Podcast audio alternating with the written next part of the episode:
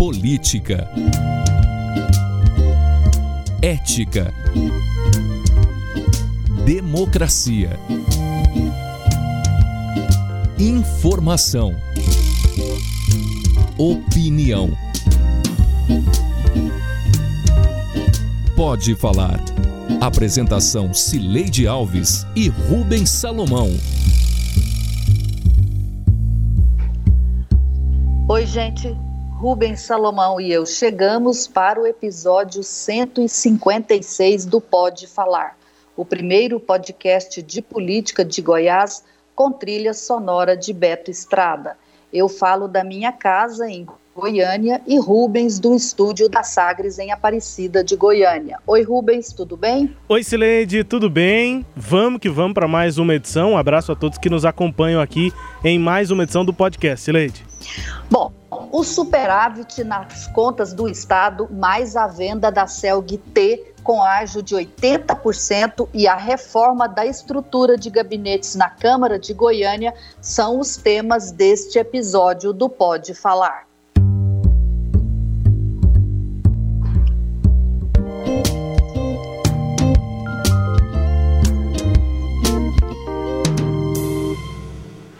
Hoje, nós estamos vendendo aqui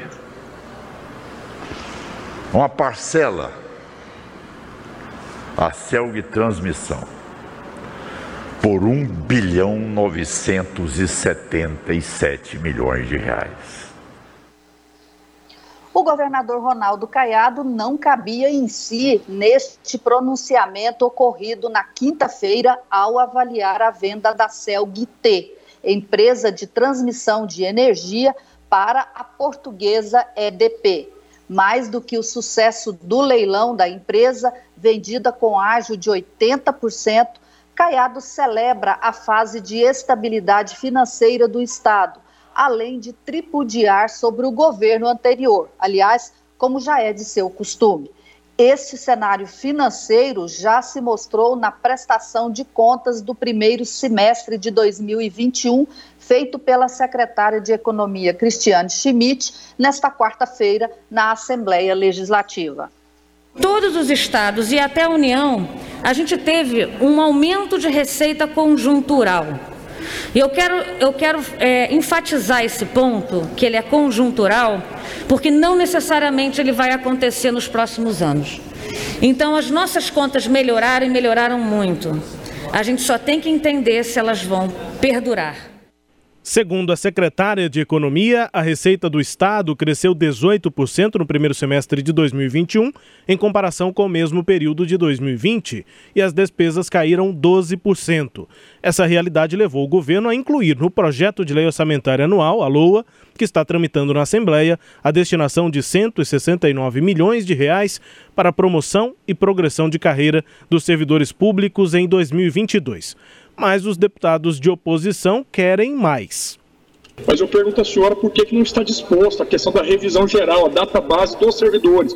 O Supremo Tribunal Federal já decidiu que tem que ter justificativas técnicas, mesmo que a senhora não pague a data base, as justificativas têm que estar previstas, né, estarem previstas na LOA. Qual a razão de não, haver, não haver essa justificativa? A senhora vai contemplar ou não as datas base dos servidores? A oposição também quer mais concursos públicos, redução do ICMS do combustível e revisão da adesão do Estado ao regime de recuperação fiscal, previsto para ser assinado com o Ministério da Economia em janeiro de 2022, depois de apresentação de um plano de ajuste fiscal. Só que a secretária disse não ao reajuste da data base. A gente tem que ir com cautela. Então, a gente está colocando aqui que todos os servidores terão promoções e progressões e teremos concursos públicos, sim. Podemos dar database? Ainda não, não, não se pode. Por quê? Porque ainda não, a gente tem um teto de gastos a cumprir e, novamente, defendeu o regime de recuperação fiscal diante de questionamentos do deputado Antônio Gomide. A senhora veio a essa casa convencer uma grande maioria aqui dos deputados em dizer: olha, o regime de recuperação fiscal é, o, é a saída para Goiás. Vamos aqui, questão das dívidas e tal. A pergunta é a seguinte: cadê o plano? Nesse momento, eu ainda acho que o RRF ele é importante. Pode ser que no ano que vem, no meio do ano, eu falo, deputado Gomit, o senhor tinha razão, acho que não é mais importante. Mas eu ainda não consigo dizer isso porque a gente está tendo muitas incertezas, muitas variáveis que não são as variáveis normais. Rubens, desde a primeira prestação de contas deste governo em 2019 até esta última, a estratégia de gestão das contas públicas por Ronaldo Caiado não mudou. Aperto de gastos e suspensão das dívidas para conseguir o equilíbrio entre receitas e despesas. Às vésperas do ano eleitoral, no entanto, o governo acena com algumas concessões e celebra os 1 bilhão 977 milhões adquiridos a partir da venda da Celg-T. Isso vai apaziguar governistas e dificultar o caminho da oposição em 2022? Pois é, acho que essa é a pergunta sobre o resultado, né, Celede? Sobre o que vai realmente ficar depois dessas, é, desses anos de gestão de Ronaldo Caiado. É, o que, que vai sobrar do, entre discurso e atividades práticas né, do governo é, diante desses primeiros anos. Eu, eu só fico também com a impressão, Celede, ouvindo a secretária, né, a gente acompanhou aqui essa prestação de contas, o governador teve eventos importantes nessa semana, assim, considerados importantes né, para o governo, e, e nos discursos o governador retomou, como a gente apresentou aqui, essa é, repetida, nessa né, tecla já amassada do governo de criticar a gestão passada. Mas a, atual gestão fica nessa é, divisão, né, Sileide, nessa dicotomia entre apontar uma recuperação, porque isso é necessário, se quem pega o Estado com dificuldades, como o governador não cansa de dizer, tem que apresentar alguma recuperação, tem que arrumar a casa. Mas, ao mesmo tempo, tempo tem que manter também o discurso de que a situação não está tão fácil assim, de que ainda há dificuldades, que não dá para atender todo mundo, como é, você perguntou, apaziguar os governistas. Então, esse discurso dúbio, em algum momento, vai precisar se decidir. É, o governo que vai se apresentar para mais quatro anos na eleição de 2022 é um governo que resolveu o problema ou que mantém o problema para não ter de abrir tanto assim para quem é, espera receber mais, para quem quer levar mais coisas para suas bases, enfim. É, me parece que fica nesse discurso dúbio aí, Sileide, até agora, já com quase três anos completos, o governo de Ronaldo Caiado, Sileide. É, é, o governador tem feito é, agendas positivas, né, tem sido o foco dele, especialmente depois aí que passou a pior etapa da pandemia, é, ele tem se dedicado a essas agendas positivas. É, agora ele está entregando é, em, no varejo, né, os tais Chromebooks, que o governo adquiriu 60 mil, e também a, a, ajuda para as mães, né, no programa Mães Goiás. O governador tem feito aí, eh, eu digo no varejo, porque ele tem feito eventos nos municípios, em cada município entrega um número aí de, de equipamentos ou mesmo de cartões para as mães. Então ele está multiplicando esse benefício do ponto de vista eleitoral é, para dar mais é, visibilidade para isso, né? Anunciou recentemente, algum tempo atrás, melhor dizendo, que ajudaria as prefeituras naquele programa de asfaltamento. Mas para isso tem que fazer licitação, e eu já ouvi de alguns prefeitos aí que essas licitações não, não estão ocorrendo como é, deveria. Tem recuperação de estradas também, é, que, são, que são outros programas, um que andou um programa que andou melhor, até por conta da pandemia, foi o da regionalização. Essa, de fato, é uma proposta de campanha que o governador está é, tá cumprindo e, e, facilitou isso, os recursos extras vindos com a pandemia da Covid. É, agora já está aquela época, né, Rubens, que não dá muito tempo de começar projetos do zero. É, o governador vendeu aí está comemorando a venda da Celgt, foi de fato uma vitória política muito grande para o governo, né, porque a empresa foi cotada aí com o preço mínimo de 1 bilhão e 52 milhões e foi arrematada por quase 2 bilhões. Na realidade, quando o governo receber, serão mais de 2 bilhões, porque é, tem uma correção aí é, esse valor de 1, 1 bilhão 977 é o valor que estava previsto no, no, leilão, mas ele vai é, ser pago com o valor reajustado no dia do pagamento. Então, a previsão aí do pessoal da área do governo é de que isso vai passar de 2 bilhões de reais. Esse, governo, esse dinheiro é um, governo, é um dinheiro que o governo diz que vai colocar lá na Previdência, né? Então não é um dinheiro que o governo vai gastar em obras como usualmente fizeram os governos passados. Mas é claro que vai sobrar dinheiro em caixa. Por quê? Porque o governo tem um déficit mensal de mais de 250 milhões de reais que ele tem que cobrir na Previdência.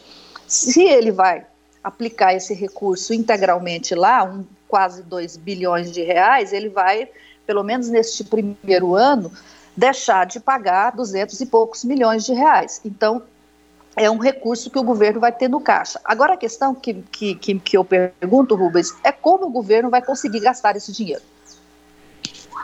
Pois é, e aí, e aí entra essa é, dificuldade política também, né, com em relação à sua, à sua base política. É, agora, Sileide, o governo nesses anos, pelo menos um mérito, acho que é preciso dar, né? O orçamento realmente tem sido, não tem sido mais tão fictício quanto era nas gestões passadas, né? A gente sempre acompanhava chegar uma peça, uma LOA, à Assembleia e depois ser aprovada, prevendo equilíbrio prevendo a mesma quantidade de despesa com as receitas. E nesse governo não, não era difícil que fosse diferente disso, mas de fato é, a previsão de déficit foi confirmada né, no, no primeiro ano, 2019, de 2020 para cá. É, já havia previsão de déficit, como nesse ano de 2021 também, mas já há uma, uma tendência de melhora. Né? E, efetivamente, as contas começam a, a, a, apresentar um equilíbrio real, né? e não só aquele equilíbrio fictício ou, ou ficcional que vinha na peça é, do governo em, em, outras gestões. Na prática, os restos a pagar ficavam sempre pelo caminho, ficavam sempre para os anos seguintes e né, nesse último caso, 2018 para 2019, para o governo seguinte. Então, acho que esse é um mérito interessante. Daí é que me retoma essa questão, é, Celede, de quando o governo vai admitir que a questão financeira é passado se isso vai acontecer em 2022 e se esse discurso casa com a adesão ao RRF que a secretária voltou a defender e que vai acontecer em janeiro desse, desse ano eleitoral. É, adesão ao regime de recuperação fiscal casa com o discurso de recuperação já consolidada? É, acho que essa é uma dúvida que fica, Celede. É, essa, essa questão de, é, do governo de dizer que né, é importante cumprir o orçamento, é a primeira vez que está acontecendo, e as pessoas até é, podem é, sofrer, reclamar, chiar como servidor público, oposição, olha, está tendo um controle muito forte dos gastos públicos, então é, isso não é bom. Mas assim, a, as pessoas vão acabando aceitando, porque o governo não arredou o pé. Só que chega uma hora, quando o, há essa melhora aí que você está falando, e aí, só para dar um dado aqui, a secretária Cristiane Schmidt disse lá na Assembleia Legislativa que no primeiro semestre desse ano houve um superávit de 2 bilhões e 100 milhões de reais. Então, quando esses números aparecem, aí as pessoas que queriam, né, que eram ficaram contrariadas com o aperto, bom, pelo menos agora virão a, a virar a fase de bonança, né? E aí é, é que a minha dúvida é a, como que o governo, quando eu perguntei para você, como é que o governo vai gastar esse dinheiro? Primeiro isso, ele não tem, de fato, como a secretária Cristiane Schmidt disse na Assembleia, não é dinheiro é, demais, é um dinheiro é melhor do que era, mas não é um dinheiro que dá para ir gastando, né, é, é, sem, sem preocupação, atendendo todas as demandas reprimidas, né, porque há muitas demandas reprimidas, não só dos servidores públicos, como também da sociedade. É, então, se não dá para fazer isso, o que fazer? E aí, Rubens, há uma outra dúvida também sobre o tempo né? O ano eleitoral é 2000, é daqui, daqui, a eleição é daqui um ano, e no serviço público as coisas são muito burocráticas. Quando eu disse agora há pouco, olha, não dá tempo de começar projeto novo, é por conta disso, desse processo de licitação, de, defi de, de, de definição de projetos. E aí o governador também resolveu atender algumas demandas, e no caso, uma que, que foi falada nesta sexta-feira foi a, a, o cancelamento da cobrança de 14,20 25% para a aposentadoria dos servidores públicos aposentados que recebam salário de até 3 mil reais, e, e essa, essa, é, esse anúncio, essa medida, segundo disse o secretário Adriano Rocha Lima numa entrevista aqui na Sagres, isso vai representar uma, é, uma, um déficit de, de 147 milhões de reais ao ano. Quer dizer, o Estado está dando esse benefício, mas vai ter que achar esse recurso aí no orçamento, né? É claro que esse dinheiro aí do, da, CELG ajuda, mas não dá também para o governo sair gastando, é, porque esse dinheiro tem fim, né? E, e, o benefício não, o benefício não é temporário, ele, ele é para ficar. E aí, Rubens, eu acho que essa dúvida que você levanta aí sobre é, como que o governo vai é, transitar entre esses dois lados aí que você está falando. Um, de atender demandas que são maiores por questões eleitorais, ou dois, é, vai ceder a essas demandas, né? Isso implica, inclusive, em, em repercussões até é, da própria equipe, né? Porque a equipe que o governador montou na economia é uma equipe para controlar gastos, não é uma equipe para gastar dinheiro, Rubens.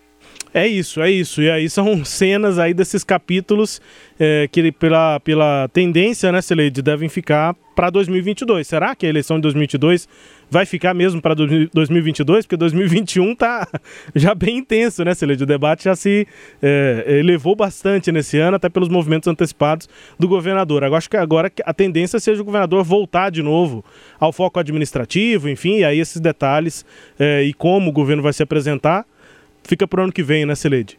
É, e ainda tem uma questão para ser resolvida, Rubens, que nessa, nesta quinta-feira o governador disse que vai direcionar esse, todo o recurso da CELGT para é, cobrir o déficit da previdência dos servidores. Só que eu estava dando uma olhada aqui é, na lei 20.672, que é a lei que autorizou o, a Assembleia, né, aprovada pela Assembleia, e que a, autorizou o, a, a, privatização de, das empresas, no caso inclusive, inclu, incluindo a CELGT, e lá, Rubens, é, estabelece que os recursos é, com a privatização têm que ser usados na, no regime de recuperação fiscal.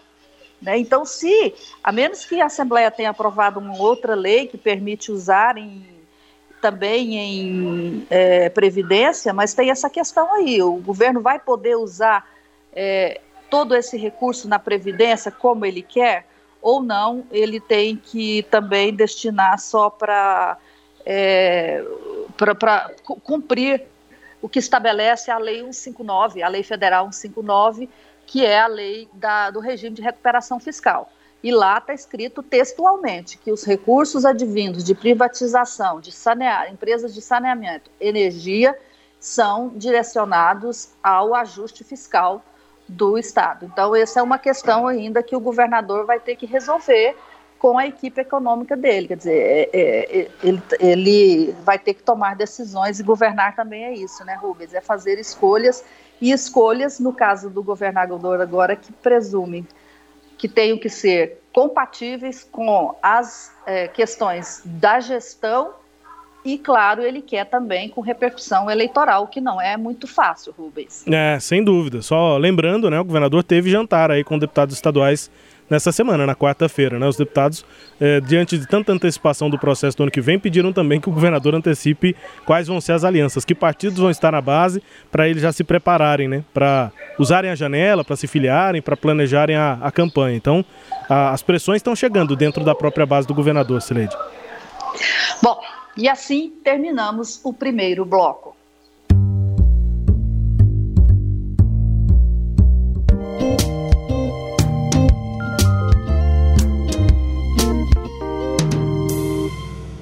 Em discussão. Em discussão. Em discussão. Em discussão. Encerrada a discussão. Em votação, favoráveis permaneçam como estão. Contrário se manifestem. Aprovado com voto contrário da ilustre vereadora Gabriela Rodarte. Assim, de forma relâmpago e sem debate, a Câmara de Goiânia aprovou nesta quarta-feira a reforma na estrutura dos gabinetes dos vereadores.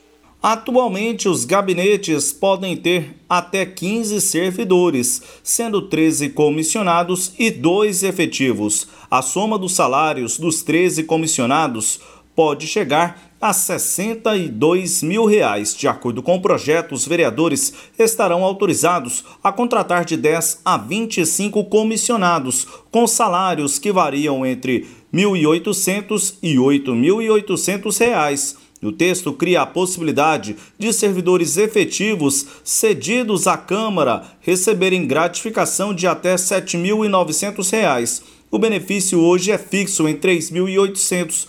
Alguma surpresa, Rubens? Há um total aí, pelas minhas contas, de zero surpresas, né, Celede, nesse processo na Câmara Municipal.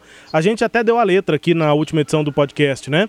O Romário Policarpo definindo a sua reeleição, antecipando a reeleição para 2023-24, para esse biênio é, e a mesa diretora definida né, também para esse biênio, lá os últimos dois anos do atual mandato dessa legislatura. E, e a gente deu a letra, a gente disse aqui: o, o, um, os vereadores não formam assim, uma unanimidade, ou quase isso, porque foram 34 dos 35, é, à toa, né? Porque tradicionalmente todo vereador quer ser presidente. E sempre tem disputa, por mais que tenha um grupo hegemônico, uma maioria formada, né? Normalmente ligada ao passo, mas a gente já viu em outros momentos outras influências externas construir conseguirem maiorias na Câmara, por mais que esses grupos se formem, se consolidem, há sempre uma divergênciazinha interna dizendo: não, você está na presidência agora, vamos com outro vereador agora, vamos trocar um pouco né, desse, é, de, de, lados aí, vamos escolher um outro, todo mundo aqui quer ser presidente. É, isso não aconteceu. Por que, que não acontece? Já que é o mesmo grupo, por que, que tem que ser o mesmo presidente pela terceira vez consecutiva? É porque está todo mundo ganhando, né? É uma relação de ganha-ganha, e aí essa matéria, essa reforma, essa, essa mudança na estrutura dos gabinetes é, é, é exatamente algo liderado na prática pelo Romário Policarpo, por mais que ele não queira admitir, né, Celede? Ele sempre, sempre outra pessoa que apresenta o projeto, apresenta a emenda, nunca é exatamente algo pessoalizado no Romário, mas é tudo liderado por ele para que exatamente ele tenha essa condição de continuar à frente da casa. É realmente um, um caso, assim, é, é, emblemático, eu diria, né, de um presidente de Câmara que fica três mandatos consecutivos, seis anos na presidência da casa. Mas é assim, por esse tipo de formato. Um total de zero surpresas aqui, depois de fazer muitas contas, equações, toda a matemática possível, nenhuma surpresa, Sileide. Pois é, Rubens, e se eu te ajudar você a lembrar que na primeira eleição do Romário Policarpo, é, em 2019, houve também uma ação semelhante a essa. Você se lembra? Eu lembro. O pior é que eu lembro. A gente falou bastante dessa outra mudança, né? Daquela proposta, que também ficou, já está valendo, né? Pois é, foi em, em fevereiro, ele foi eleito em janeiro de 2019 para o primeiro mandato de, de, presidente da Câmara e em fevereiro ele já como presidente é, eleito, né? Ele apresentou um projeto de resolução que criou 107 cargos comissionados na Câmara. Né, e mais 23 funções gratificadas, ao custo, na época, de 5 milhões de reais. Que eles diziam é, houve uma repercussão muito negativa, né, porque afinal de contas era a Câmara aumentando os gastos com cargos de comissão. É que a, o Romário deu entrevista dizendo que tinha havido uma, aspas, expressiva diminuição na qualidade técnica das discussões proposituras e votações devido a cortes de pessoal em 2013, fecha aspas. Então, preocupados, segundo ele disse, com a qualidade do trabalho, eles criaram esses cargos em comissão. Com esses cargos, a Câmara, na época, já passou né, a ter três vezes mais servidores comissionados do que efetivos. Bom, então, ficou é, com esse discurso de que precisava melhorar a, a qualidade do serviço e contratou-se 107 pessoas a mais. Agora, aí bom, em 2021 o Romário foi reeleito, mas aí dentro de um outro cenário, né? Maguito Vilela, Vilela tinha sido eleito prefeito e na composição lá com a Câmara, o Daniel Vilela que coordenou, na ausência do pai que ainda estava hospitalizado, coordenou o processo de discussão na Câmara e eles entenderam que o grupo era, era melhor para o grupo político a reeleição do Romário Policarpo. Então, assim, ela se deu.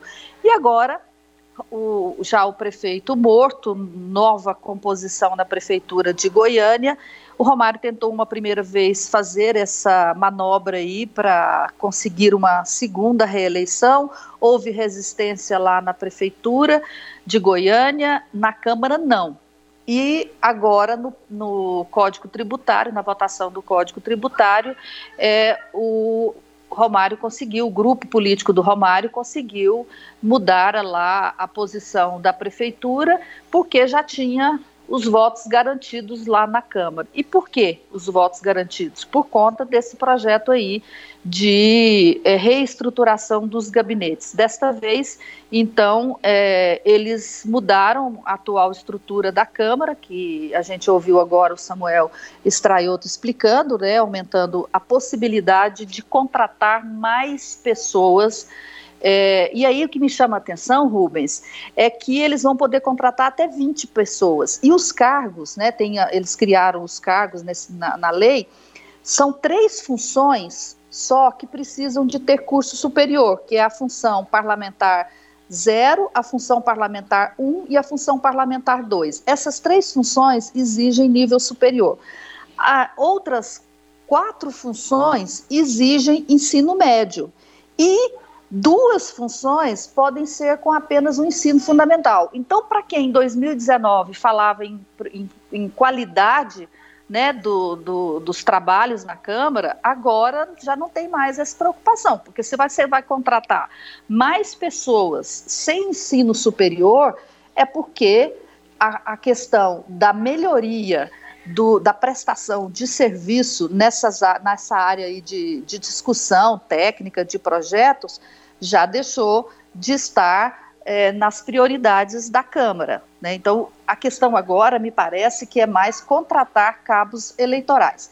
E aí, Rubens, eu acho que pode ter mais surpresas por aí. Eu estou aqui com uma, com uma pista para chegar lá. Eu acho que você não vai se surpreender se eu disser isso. com certeza não, Sileide. Eu estou curioso aqui, eu não estou com essa pista ainda. É, antecipa alguma coisa ou não pode? Pois é, eu vou antecipar é, alguma coisa. Acontece o seguinte, é, lá no a última movimentação desse projeto lá na Câmara, você se lembra, foi a aprovação dele, o projeto de resolução 025, foi aprovado na sessão plenária é, do dia 13, né, na quarta-feira agora, lá no plenário da Câmara é, Municipal. Só que acontece o seguinte, o projeto então foi para a Comissão de Trabalho, que é onde recebe mais um parecer para voltar para a última votação que está prevista para terça-feira da próxima semana.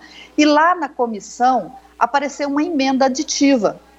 É, e essa emenda aditiva prevê o, segui o seguinte: ela acrescenta o artigo 9 à, à, à resolução e esse artigo estabelece, eu acho que aqui tem um recuo da Câmara, estabelece que as mudanças só ocorrerão quando houver, um, disponibilidade financeira dentro do limite permitido pela Lei de Responsabilidade Fiscal e também dentro da dotação orçamentária do duodécimo, sem nenhum acréscimo do estabelecido em lei em relação ao repasse do Tesouro Municipal. E, aqui é o detalhe mais importante, aspas, somente poderá ser utilizado após o fim da Lei Complementar número 173 de 27 de maio de 2020, fecha aspas. Ou seja, só no ano que vem, porque essa lei complementar 173 é aquela lei federal que proíbe estados e municípios de aumentarem despesas com pessoal até o final deste ano, por conta né, daqueles recursos extras que foram é, repassados da União para estados e municípios. E dois, e aqui tem uma pegadinha, Rubens, e que eu ainda não consegui esclarecer, tem o artigo 10, que diz o seguinte: que ficam acrescidos no quadro de servidores da Câmara de Goiânia os cargos em comissão de assessor especial, AE, com atribuições de assessoramento especializadas às diretorias, mesa diretora, presidência, primeira, segunda, terceira, quarta, vice-presidência, primeira, segunda, terceira, quarta, secretaria e corregedoria e comissões integrantes da estrutura organizacional conforme as categorias funcionais previstas no anexo 1 e anexo 2, fecha aspas. Pelo que eu entendi, Rubens, estão criando cargos aqui e para essas novas é, é, vagas que foram criadas na presidência e, e, na mesa diretora. Você se lembra que a gente falou que a, a, a eleição, a antecipação da eleição também criava a, a, a primeira, a quarta vice-presidência e a corregedoria. Então, assim, eu, pelo que eu estou lendo aqui, estão criando cargos para essas é, novas funções, como a gente imaginou que fosse ocorrer, não foi? Exatamente, como a gente imaginou que fosse ocorrer, e eu tenho a, a, a, impressão de que essa conta continua sendo paga, né, Sileide? Essa é a conta, na minha opinião, da é, reeleição de Romário Policarpo. Ele vai pagando essa conta e agora com cada vez mais instrumentos, com mais mecanismos, né? É, porque é o seguinte, olha só. Primeiro teve a reeleição. Não, primeiro teve a mudança da, da, da, do, da, lei que estabelece as condições para a reeleição. Depois teve a convocação da reeleição. Depois teve a apresentação do projeto de reestruturação dos gabinetes. E agora, enquanto a emenda tramita, vem a apresentação dessa emenda aditiva com essas é, especificações aqui que não estão na lei. Assim, é, é, é uma medida, porque é óbvio que isso é é muito desgastante para os vereadores, ou seja, é bem maquiavelista, ou seja, a bondade você faz aos poucos e a maldade você faz é, de uma vez só, né? Eles estão tentando fazer nessa lei de uma vez só a maldade, mas é, as escondidas. Então, a mesma lei que vai fazer a reforma dos, da, dos gabinetes, ela também cria cargos para é, o, essas, essas novas é, vagas na mesa diretora, mas faz isso né, em um processo às escondidas para que a repercussão não seja tão negativa.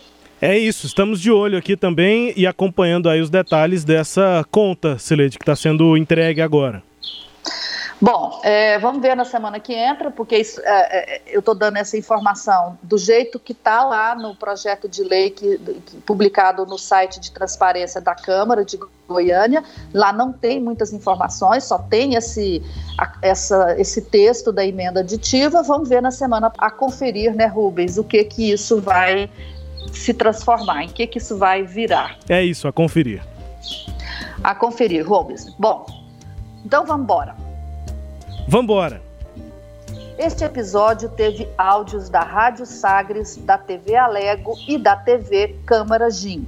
Confira o Pode Falar todo sábado às nove e meia da manhã na Rádio Sagres, no Sagres Online, no aplicativo da Sagres, no SoundCloud, no Spotify, no Google App, no Deezer e no Castbox. Siga o Pode Falar em seu tocador de podcast preferido e receba um episódio novo todo sábado. Tchau, Rubens. Tchau, Sileide. Um beijo. Até a próxima. Tchau, tchau.